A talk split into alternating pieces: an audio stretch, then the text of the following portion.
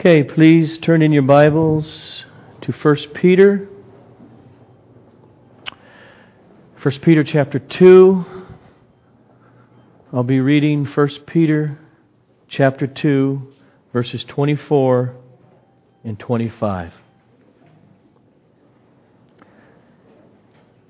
He himself bore our sins in his body on the tree that we might die to sin and live to righteousness. By his wounds you have been healed. For you were straying like sheep, but have now returned to the shepherd and overseer of your souls. Great shepherd of the sheep who has gathered us into your flock. By the power of your Spirit, allow the meaning written in Holy Scripture come forth, not only to our minds, but to our hearts. Oh, will you enlighten the eyes of our heart to see the beauty of what you have revealed in Holy Scripture. To the glory of your name, to the sanctification of our souls, I pray. Amen. Over the last two weeks, we concentrated on the first proposition in verse 24. Christ bore our sins in his body on the tree. We saw that as our substitutionary sacrifice, Jesus removed legal guilt that we had in God's presence. He did it by being incarnated and coming and absorbing, bearing as a substitute God's holy wrath that was against sinners. Okay. That's where we were for two weeks. On that first proposition, let it sink in. If you were truly converted to Christ, you don't have to wake up in the morning loaded down with guilt. And I don't mean merely guilt feeling, feelings. I mean the key to being free from guilt feel, feelings is understanding in God you're not guilty now. That's been paid. And not only that, you're perfectly righteous. Not because of anything you've done, but because of what Jesus did in his humanity. He lived, unlike Adam, in perfect righteousness. And God has attributed, counted, imputed his life to you. Oh, what a wonderful cross. That's where we were for two weeks on the atonement. But now look at the text. In this text, in the context, in what Peter is doing, that atonement is the foundation for his main point the purpose clause. Verses 24 and 25 is about God's purpose for his people, which Christ's atonement guarantees, purchased. He himself bore our sins in his body on the tree in order that. Here it comes. Why? In order that we might die to sin and live to righteousness. So, notice the purpose, the, the, the goal of the atonement in this text is so that, he's writing to the church, is so that those who are his would die to sin and be living to righteousness. In other words, the ultimate purpose of the cross in this text is that those people, those who are being saved by it, are, not maybe, changing. That's his point in verses 24 and 25. I don't want you to miss the last two weeks. The center of the gospel. When I say center, because if you don't get that right first, what we talk about this morning is going to, you, you know, you can just totally misconstrue it and get the gospel wrong. The center of the gospel is that on the cross, what was going on was a transaction between Christ, the Savior, and the eternal Godhead. Nothing that we talked about last two weeks was happening in you. He, he was saving particular human beings before you ever had a clue. While we were yet sinners, Christ died. And what was happening was that God was justifying many. Meaning, putting them right. It had to do with something in God changing. Got to get that. Nothing in you yet. But, now, here we are this week. The work of the cross. That's the first vital, foundational work of the cross. And now the but that work of the cross doesn't stop there. Christ bore our sins now, see, see, flowing out, so that those who are being saved would be in process of changing, dying to sin, and living to righteousness. Now, to say that, was that clear so far? To say that, that clearly. And what you got to judge is this Is the pastor correct?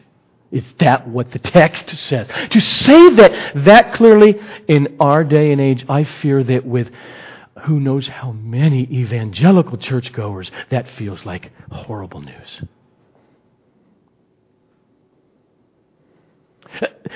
I, I like the first aspect of the cross Christ died for my sin, and, and this is right, I can do and act in any way, in no way that would make it appropriate for God to save me because of something I do. Yes, I like that. It's by grace alone, through faith alone. And then when you say, now flowing out of that, the cross has purchased a life that would mean you're dying to sin and living to righteousness. They're saying, oh, I don't like that. And I think there's different reasons for that kind of response. One is because many, they've just never been born again. Their, their, their hearts are still in rebellion and they think that they've heard the gospel. Jesus loves you and he'll fix your marriage and okay, I sign up. What do I do? Well, say prayer, you know, get baptized, and join church. Okay, that's, that's one. But I think there's other reasons, and maybe very genuine Christians. Like they've had such horrendous church experiences of abuse and legalism. That, that the idea you start to let text of Scripture like this morning's speak and say, this has to do with how you live how you are married, how you are a parent, how you live in society, and how you repent. It has to do with the direction of your life. And nope, forget it, I'm out. I love Christ, I believe, I'm in. And I can either do with or do without, depending on what kind of mood I'm in with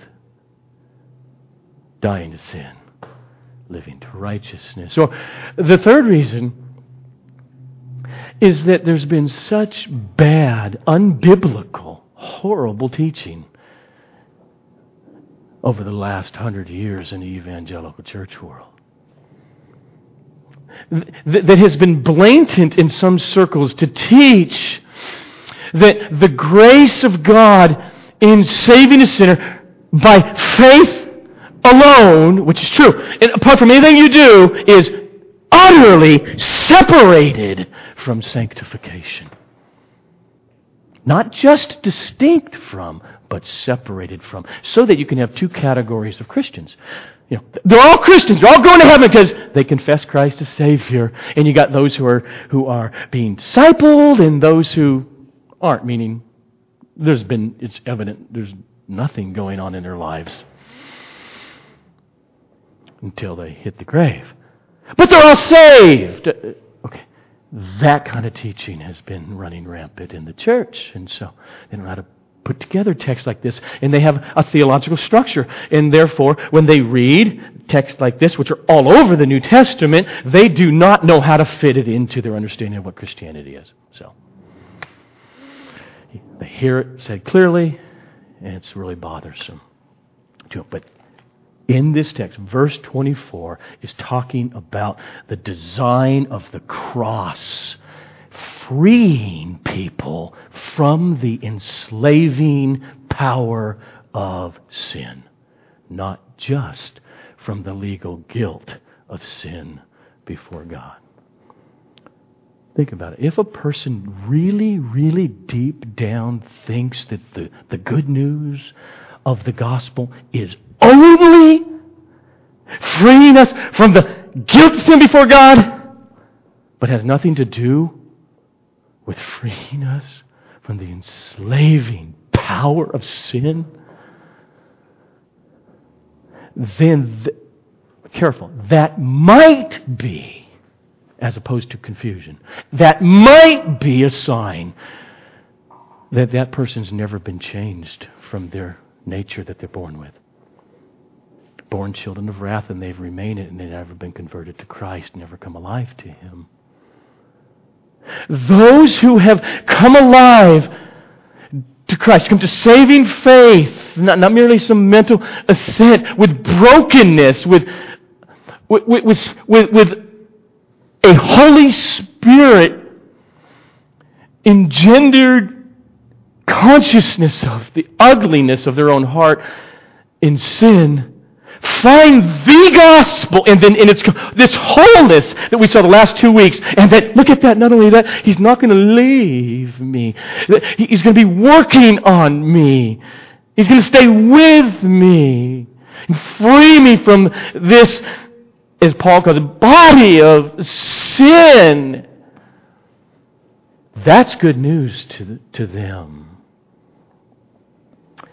Verse 24 is saying the cross has secured not only eternal life, not only Christ's righteousness imputation to you, not only the forgiveness of your sins, it has secured the work of God by the Spirit, freeing you in a way that was impossible apart from conversion to live towards righteousness. He himself bore our sins in his body on the tree so that we might live to righteousness, literally, by dying to sin. So, what are we supposed to do? How are we supposed to understand this? How are we supposed to understand the implication of this text?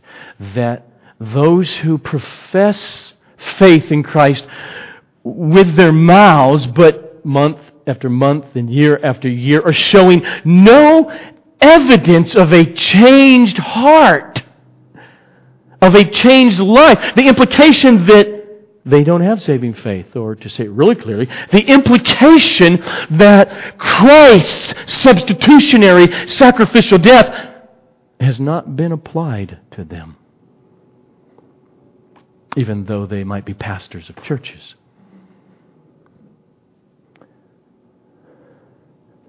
Here's, let me just come at it a couple different ways.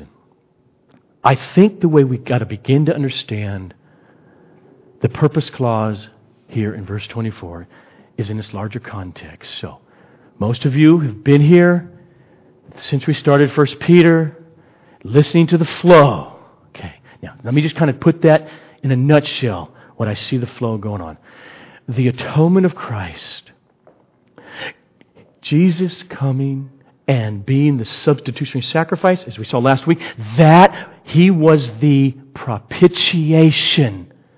He was the one where God's holy wrath went on and thus diverted away from sinners. That cross is the foundation upon which God Himself, don't turn it around, something changed here in God because of it. You who were His enemy have now been reconciled. So now, with that as a foundation, God is just, not unrighteous, to freely come to sinners. And He uses means and He brings the message of the gospel. And you hear it. And then He blows. Whew! On you. Maybe not your buddy. And your life is forever changed. He blew by His Spirit on the foundation of the cross because the cross purchased the blowing. And I'm getting that from Jesus. Unless you're born again, you cannot enter the kingdom of God. What are you talking about? It's like the wind. You don't know where it comes from, where it goes. So is the Spirit. It's the work of the Spirit. All of a sudden, just what happened? What happened is all of a sudden, you found yourself willingly having come to Christ. And so God, on the foundation of the cross, tells you the reality. Your sins are totally put away. And not only that, my son's life, his perfect obedience, is your perfect obedience before me forever. This is the flow. That He takes those who were dead to God and He makes them alive to God by the work of the Holy Spirit. Back at the beginning of 1 Peter, the first two verses, which a lot of people, oh, throwaway, introduction, um, salutation. This whole thing is right there in those first two verses. He says, Christian, you who are chosen, not based upon anything you've done, but according to the foreknowledge of God the Father, okay, by the sanctification sanctifying work of the Spirit. So the Holy Spirit comes, sets you apart unto obedience to Jesus Christ. It's right there. So, so okay, now that's good, good table of contents, Peter. Unfold it. So he does. The very first verse in the body of the letter is God the Father has come and he's caused you to be born again unto a living hope. That's the change. That's a hard issue. Something happened. What is it, Peter? He says it's this, chapter 1, verses 8 to 9. Though you have not seen him, you love him. The, the, though you do not now see him, you rejoice with a joy that is inexpressible it's filled with glory. And you are obtaining the outcome of that faith, the salvation of your souls. Okay, you, you, you got that flow. The atonement purchased that. God comes and applies it by His sanctifying work of the Spirit. Boom! You're different. And it's producing obedience to Jesus Christ flowing out of a heart like that. That's what he's been saying. And so he comes to chapter 2, verse 24, and just, just see if you hear it. He himself bore our sins in his body on the tree, on the cross, so that we might die to sin and live to righteousness. Yeah. Literally, in the original, it's not two coordinate clauses, two things that are equal. So that we'll die and so that we will live. Literally, the main is this so that we will live to righteousness by the means of dying to sin. So that's the $64,000 question this morning. What in the world is this? What is he talking about? How are we to understand this dying to sin in the experience of those who are being saved by the cross? So here's, here's my shot at it.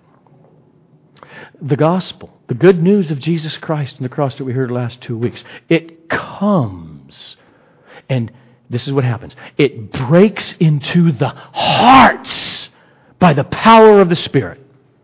Okay, where to, remember Paul, 1 Corinthians chapter 1. We preach Christ crucified. Okay, don't, let me just slow down.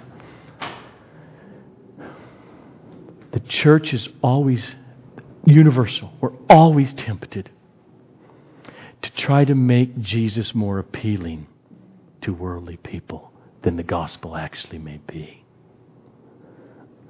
Paul says, I'm not going to do it. He's preaching a bloody, miserable death by execution of Christ. This is the gospel. And we preach it. And here's the result no one gets saved. To the Jews, it's a stumbling block, and to everybody else in the world, it's stupid. It's foolishness. And it is. Don't be mistaken. The true gospel is foolishness to the wisdom of this world. But thank goodness he goes on and says, but to those who are called. To them, something happens. To them, this crazy message becomes to them the power of God and the wisdom of God. So, let me go back and start again then. The message comes and it breaks into the heart of a sinful human being. And it's called, the Holy Spirit comes and pulls him apart, sanctifies him, comes in him, or it's called in, in 1 Peter, new birth then, in other words, the person is awakened to the love and the beauty and the treasure that God actually is to the human soul. And that they come in, they realize how that happened. It's the cross. And wow, God's love is deeper than they ever imagined that it cost him the incarnation and the sacrificial death of his son. So, so we, the sinner, were awakened to find ourselves having willingly come to the shepherd and the guardian of our soul. We have responded to Jesus, the shepherd who says, Come unto me, all you who are heavy laden and burdened. My yoke, uh, yes, I will take stuff and I will guide your life, but it's not legalism. It's light. You want me to have reins on you. And we say, yes. So, in other words, when we, when that happens, here's the gospel. It comes, it breaks in, and we're enlightened. That happens, we see it, we get it, or as the apostle Paul put it, when God has shone, meaning shined in our hearts, the light of the knowledge of the glory of God. In the face of Jesus Christ. At that moment, this is what I think's going on. So hope at that moment we die to sin. Meaning, at new birth, the sin nature was not eradicated. Okay, get it. But at new birth, it was altered. The core of your life, we, you, we call the soul, the heart, the affections, right down there, something miraculous and eternal has begun and transpired. And you're dead to sin. Meaning, you're dead to sin in a way that you were not and could not be before the Holy Spirit came in new birth in your hearing of the gospel that brought you to life. You've been given new desires. He shined the light in our hearts to give the knowledge of the glory of God in the face of Jesus Christ. You are no longer dead in your trespasses and sins. Ephesians chapter 2. But as Paul says in Ephesians 2, verse 5, but God made you alive together with Christ. He spiritually united you with Him by God, the Holy Spirit. And thus, you're dead to sin in the sense that your perspective on your innate sin nature, which remains with you, is different. You're not the same. You're aware of sin in a way that you could not have been when you were dead in your trespasses and sins. You're aware of the deceit of sin, which in its core says, follow after the passions of your sinful innate desires. Live for what the world says live for. That will bring you real happiness, not trusting in God. That's sin. Oh, you fall into it since you're a Christian. Definitely. But if you're a Christian, you don't fall into it the same way you used to. You have the mercy and the grace called repentance, a heart that actually hates this body, as Paul calls it, of sin. A new birth, the death blow to sin, has been struck. Your view, your perspective, how you're living daily has changed, and it puts you on a different pathway. Life. We die to sin. Peter says, by the work of the cross because it has produced new birth, it has purchased new birth. Say it this way it's because the work of the Holy Spirit is convincing us of God's real love, real treasure, which sin, by definition, is always competing with. Don't. That's not true. You'll be more happy here. And that's the battle that actual new birth places human sinners in until they hit the grave. And that's why he says at verse 25 here's what new birth produces For you were straying like sheep without a shepherd, lost, dead to God. You could have been religious. Oh, yeah. But you were dead to God dead in your trespasses and sin, straying like sheep. But new birth came. You have now returned to the shepherd, the overseer of your soul. And so that's why what Peter means by the atonement of Jesus being for the goal that believers are those who are changed and in process by dying sin in living to righteousness. Now, that right there, that, that last statement, summarizing what I've said up to this point, it's just, it's central, foundational Christianity, biblical Christianity. It's, it's, what Peter's doing here is really similar to what Paul does at more length in chapter 6 of Romans. I want you to turn there. See, both Peter and Paul, they're essentially saying this that the branch, not the root now, the branch that grows out of the cross, Christ's atonement, is progressing in righteousness. That's what they're saying. That's, why, that's how Jesus spoke all the time. You'll know the tree by its fruit. You'll know if they've been born again, if they're actual Christians, by fruit they bear. I mean, he's really blunt.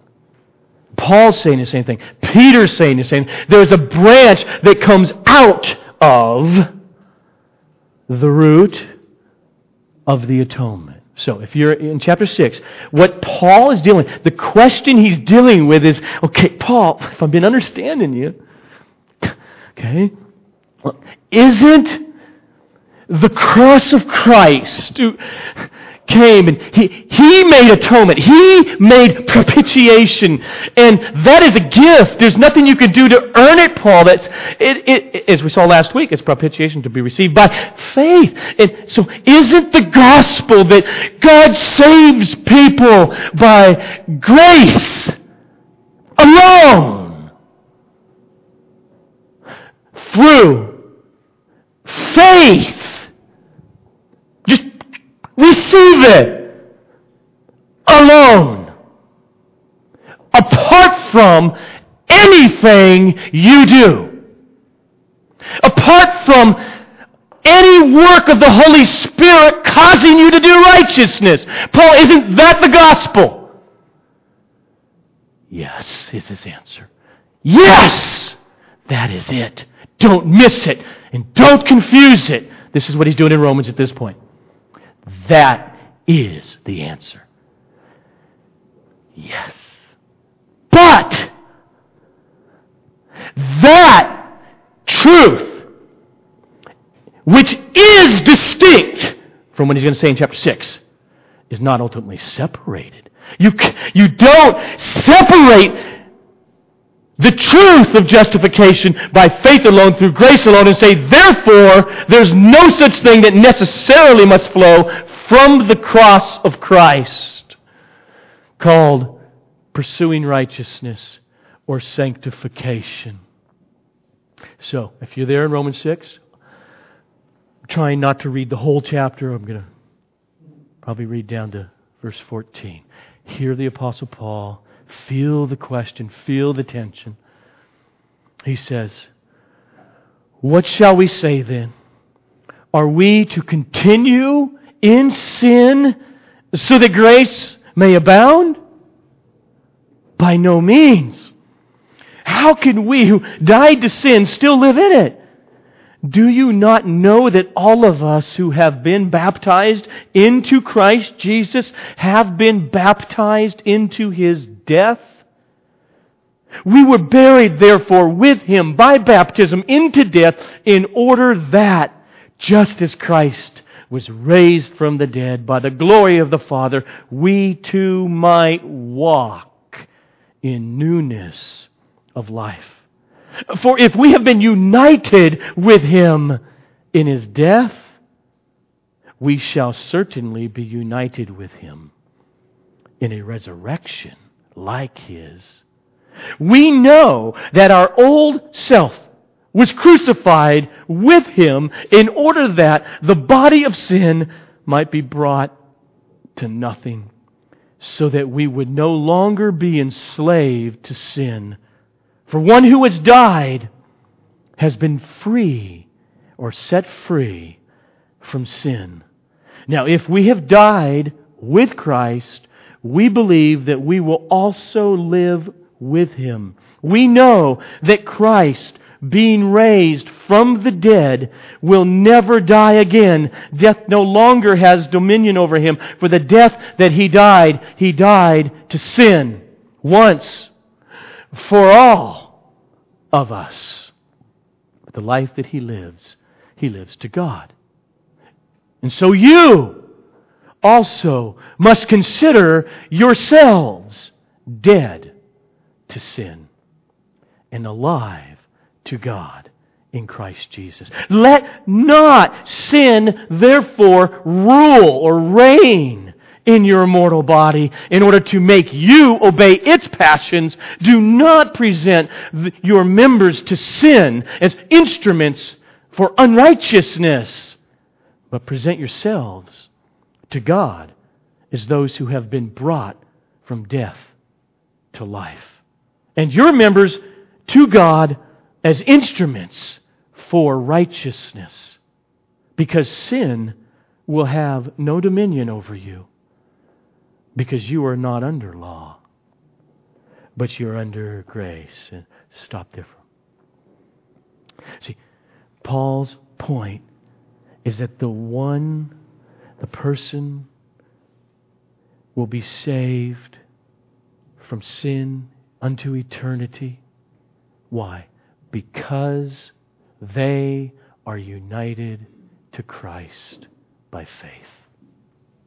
And by faith alone. This is, this is Romans.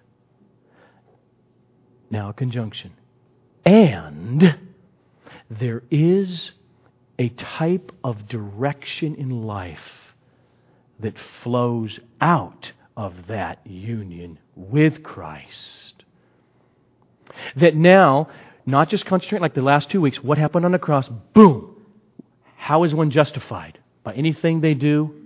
No, no, no. Only by faith and faith alone apart from works. Yes. Now you take the whole of salvation. We're still living here, aren't we? Christ hasn't come back yet. Judgment day is still future. This is all lays in front of us. You take the whole ball of wax, and the Bible talks sometimes this way, and then who is it that will be saved? Well, it's that whole ball of wax.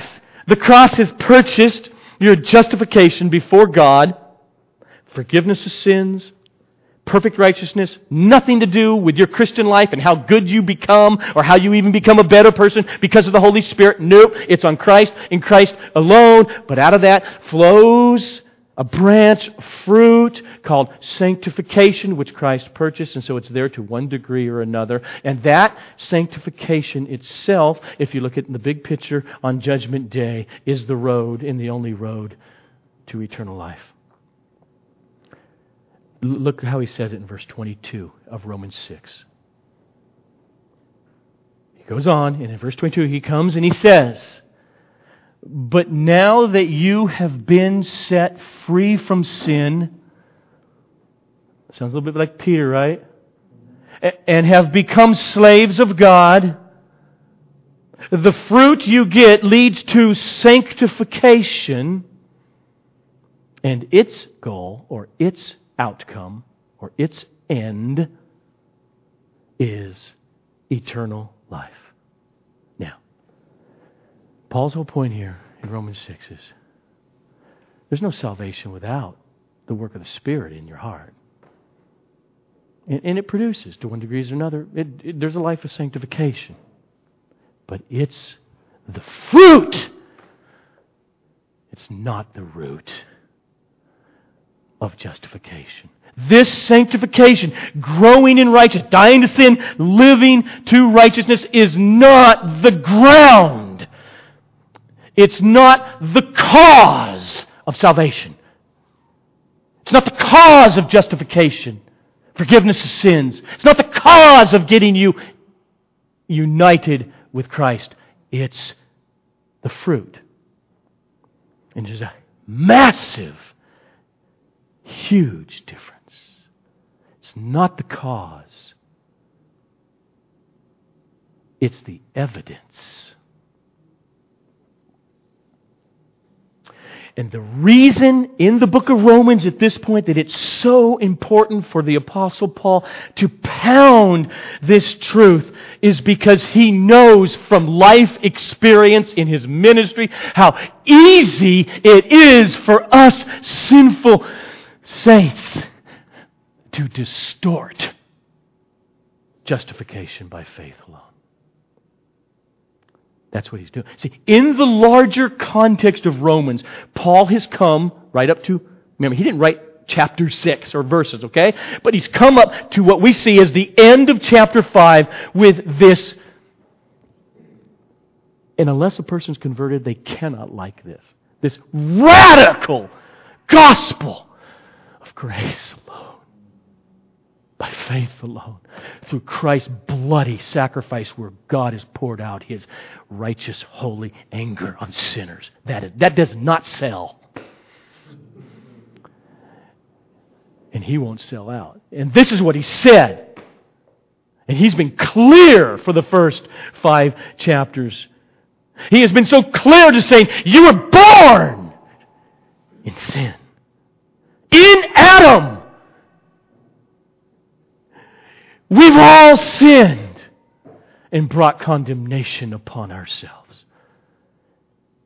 And in Christ, we shall all be made alive and be made the righteousness of God. Just look up a couple verses. See that? The end of chapter 5?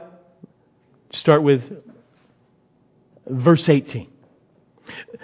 Therefore, as one trespass led to the condemnation of everybody, that's Adam's trespass.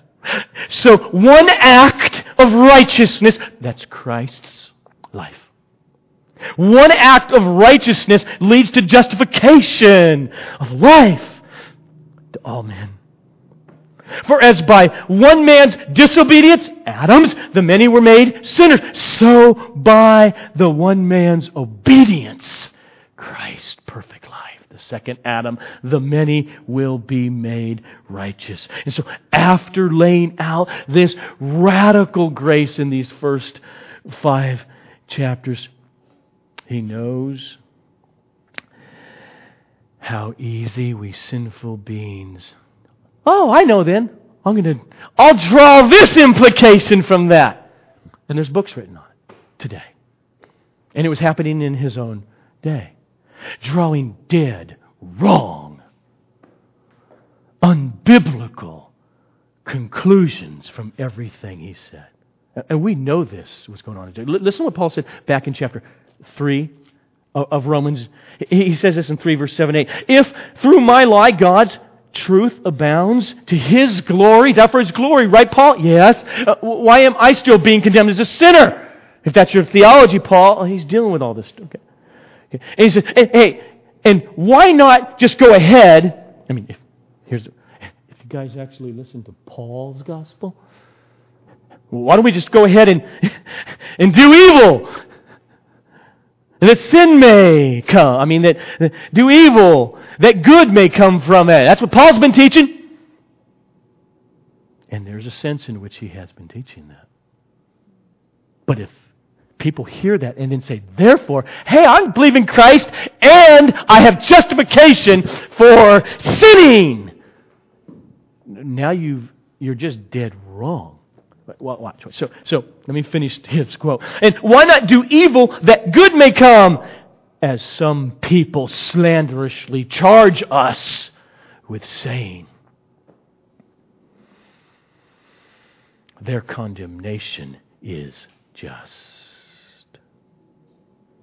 So he comes to the end of chapter 5. If you look at verse 20, he says, The law of Moses, the law, God, what is right, wrong, righteousness, do this, don't do this, how you live. It's a perfect law. It's a holy law. It's a spiritual law. The law came in order to increase sins. That's what? it's a stunning statement. Paul, verse 20, chapter 5. God sent Moses not to save you, but to increase your sins. And he did. And it worked. He wanted legalism to run its full course before Christ came. And it did. That's why you see when Jesus gets really angry at humans, it's the religious leaders. It ran its course. The law came in in order that sins may increase. But, and here's, here's a massive, crazy truth where sin increased, grace abounded all the more. That's why Jesus said, Those who were forgiven little, love little. Those who are forgiven much, love much. Okay, so this is what Paul's dealing with. Now, people miss thinking they're being logically consistent or drawing dead wrong conclusions. So he comes to chapter 6 and he asks the rhetorical question, which means he's making a statement. What shall we say then to the gospel I, Paul, am preaching? Shall we say this? Are we to continue in sin so that grace may abound? So you see, he knows twisted minds may come to that conclusion. The more I sin, the more grace. Paul's answer is no. And then he gives the reason why. Because if you've actually come to faith and thus been united with Christ, true believers cannot go on living in the same habitual direction of an unhindered sinful lifestyle. That's what he says very well in chapter 6 of Romans. And so be clear. Paul's objection is he go what we just read in chapter 6. It is not, oh, no, no, no, wait a minute. You, you might have misunderstood the core of the gospel. You might have misunderstood justification by faith alone. He, he, he's not saying, wait a minute, I didn't really mean that you could have eternal life, be totally forgiven of your sin forever, be guaranteed the future resurrection, to live and be with God and with His people and the bride of Christ in His kingdom forever by only by grace, apart from any works, because after all, it really is based on your pursuing righteousness. No, it's not what he's saying. It's not based on your pursuing righteousness. His point is not that justification will not lead to a life of unrighteousness because law keeping, after all, is part of what you must do in order to be saved. That's not what he's saying, nor is it what Peter is saying. It's not the error that he is addressing. He's answering the question of why it is that truly justified by faith alone, through grace alone, people, by truly justified people, don't continue in sin in the way they did before they were converted in an unrepentant and a habitual manner. That's what he's doing in chapter 6. So he opens up. What do we say to this? Shall we continue in sin that grace may abound? Answer verse 2 No. No way. Stronger than that. God forbid, by no means. Answer, why not, Paul? How can we who died to sin still live in it? And so he starts to unfold in chapter 6. We're not going to go there for time. And so his basic way he unfolds it, he says, Don't you get it? When Christ died on the cross for sin in some mysterious way, all who will believe in him died with him to sin. And when Christ was resurrected from the dead in some mind blowing way, he, that person, the justified person, is come alive to righteousness. His whole point is Christianity, true Christianity, gospel centered Christianity, is not a club that you join. It's not a card you sign. It's not a prayer that you say. It's a miraculous work of God on your heart that the cross of Christ produced. And thus, the direction of your life, starting from your heart, is different. That's what he's saying. It's different. And what Paul does there in Romans 6, it's essentially the same structure that Peter gives us, saying, look, coming out of the tentacles of the core of the cross, your sins are put away, boom, is this far reaching work called sanctification, or the way Peter just puts it. Paul calls it sanctification, pursuing righteousness. Peter says dying to sin and living to righteousness. So, as we're going to close here in the next eight minutes, turn back now to our text in 1 Peter. Notice what he does now. Everything we saw, he states the purpose of the cross. Okay? And then he says it again. He restates it by quoting Isaiah 53, verse 5. So listen to him. He, Christ Himself, bore our sins in His body on the tree so that we might die to sin and live to righteousness. And Peter stops. Here, let me grab Isaiah. Let me say what I meant again. By his wounds, you have been healed. Okay. What do you mean by his wounds? Christ bore sins in his body on the tree. Okay. What do you mean by have been healed? In order that you may live to righteousness by dying to sin. He's saying the cross of Christ didn't just make that life pursuit possible, it guaranteed it. It purchased it.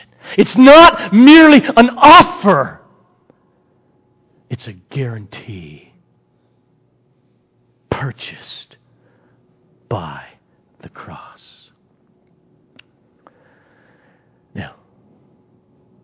Let's just, there's tension. How do I, I want the concept, what, just put this way, I'm going to take the minute. In the Bible, Jesus talks very strangely. The kingdom of God is present, it's here, power's here. And then the next sentence, the kingdom of God is not yet, it's future. And you got this, the kingdom is present, it's here, it's happening now, and then it's not fully here yet. It's not in its consummation yet. And in different words, you got it going on in Paul, and you got it going on in Peter. So, Christ, let's talk about the salvation that is not yet complete. When that judgment day, the great white throne, the resurrection of the righteous, the books are open. The consummated kingdom, evil Satan done away with. That will happen. Christ purchased all of that on the cross. You will not die of cancer anymore you will not sin anymore. The fullness of what he purchased in its consummation is still not yet. But the reality of what still awaits has broken off from the future and come back into time and space in your life right now if you're a true believer. And there's a taste of that reality. Paul calls this the down payment of the Spirit, etc. In other words, there is a process called sanctification that's going on in the midst of your sin. That what comes after chapter 6 of Romans? Chapter yeah, and if you know your Bible, you know when you, you should be able to just say Romans 7. Romans 7 means the more that I am experiencing union with Christ by the Spirit, not the less you're aware of sin, the more you're aware of sin in your life. It's weird. I get nervous around professing Christians that talk the other way. Just, what are you talking about? Because the Spirit lives in you, and you will sin to your dying day, but not like you once did. Because of the Spirit in you. And that's the evidence that you're real. Just real briefly, notice that depending on it, if you ever came through like I did, and some of you had, the horrendous, dangerous theology called Word of Faith, one of the four verses that they knew or thought they knew and quoted was in our text. By his wounds you have been healed. You ever hear that? Anybody? Meaning, Jesus on the cross atoned for all of your diseases and sicknesses so that you don't have to die of cancer right now. You're too young, and the reason that you might die of cancer is because your faith in the atonement isn't strong enough. No. They have no idea what's going on in Scripture. It's not true. They don't understand the tension. Did Jesus buy perfect physical healing forever? Yes. It's called the resurrection. Won't he heal now? Yes, he will. And he does, but not everybody. We just have a taste of it. But having said that, this text here, Peter's looking at Isaiah 53, what Isaiah himself means, and what Peter himself means, in no way could be, if you take context seriously, be referring to you getting healed from that cold or living in divine physical health. It cannot mean that. The proof is just its context because he's restating, when he says, By Christ's wounds you have been healed, he's restating what he just said. The cross, in order that you may die to sin and live to righteousness.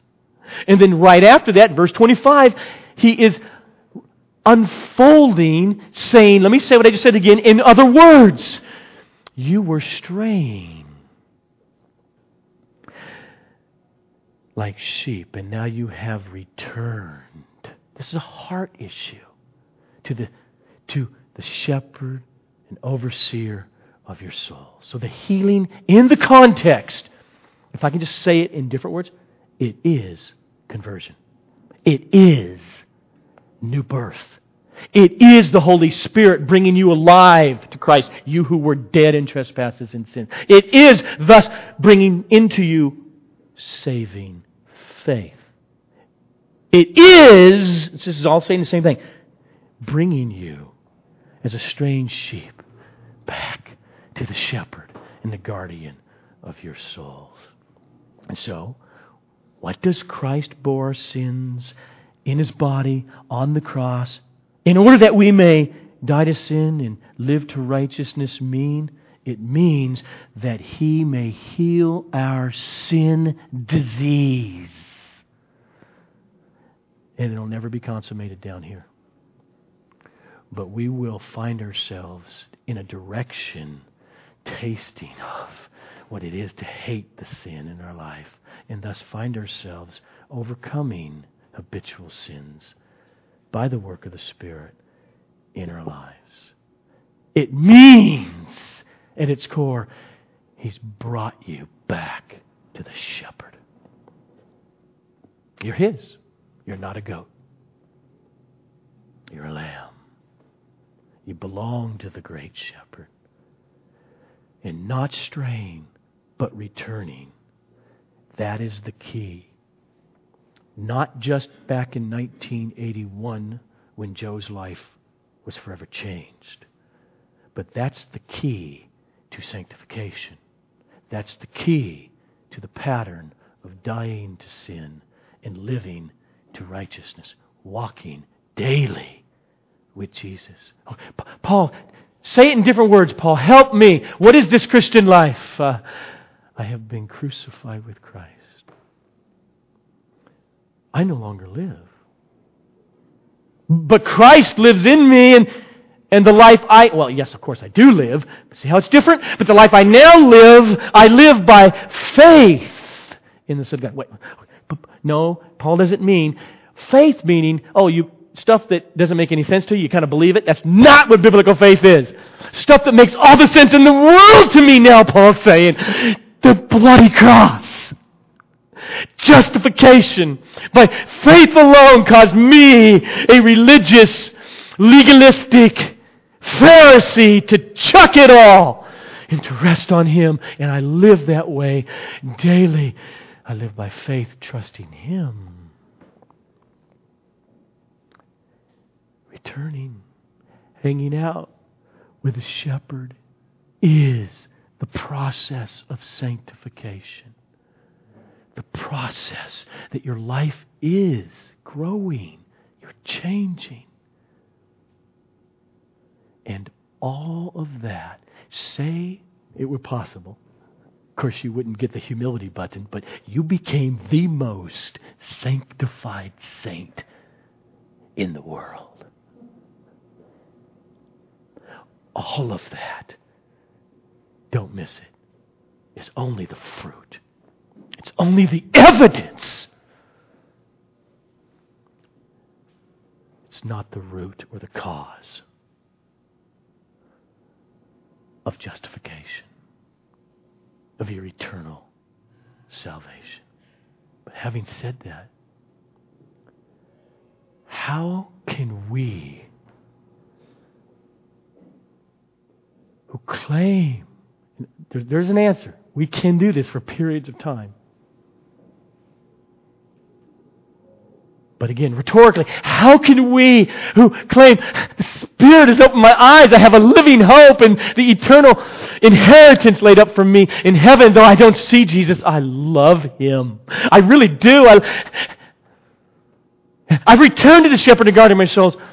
And find yourself week after week after week after week, maybe bearing a sermon like this, but not hearing it.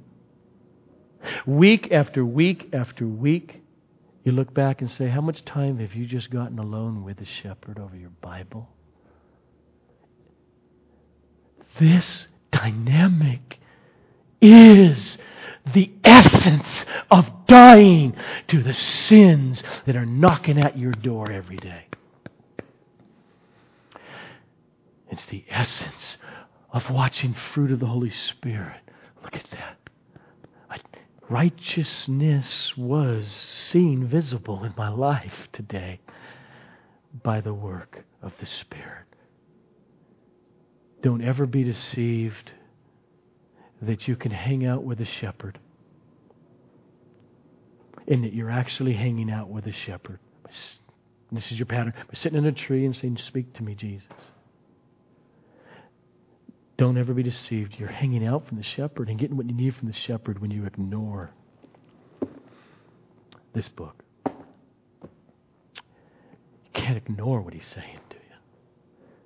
And it's not just the Psalms, they're beautiful. It's not just Proverbs, awesome. It's not just awesome. Read Romans. Sit with a shepherd and read Romans. Read Philippians. Read First Peter. Read the Psalms. Read Proverbs with quantity time with the shepherd. It'll be harder that day. I say day because, boy, is the next day different. It'll be harder that day to sin the way you would have if you didn't do it. Let's pray. Father, Oh, may the clarity, the centrality, and the distinction, yet the connection between justification by faith alone, by the grace of the cross alone, and its distinction from the reality and the preciousness of the grace of sanctification become more and more clear in the lives of us here at Abundant Grace. To the glory of your name. Amen.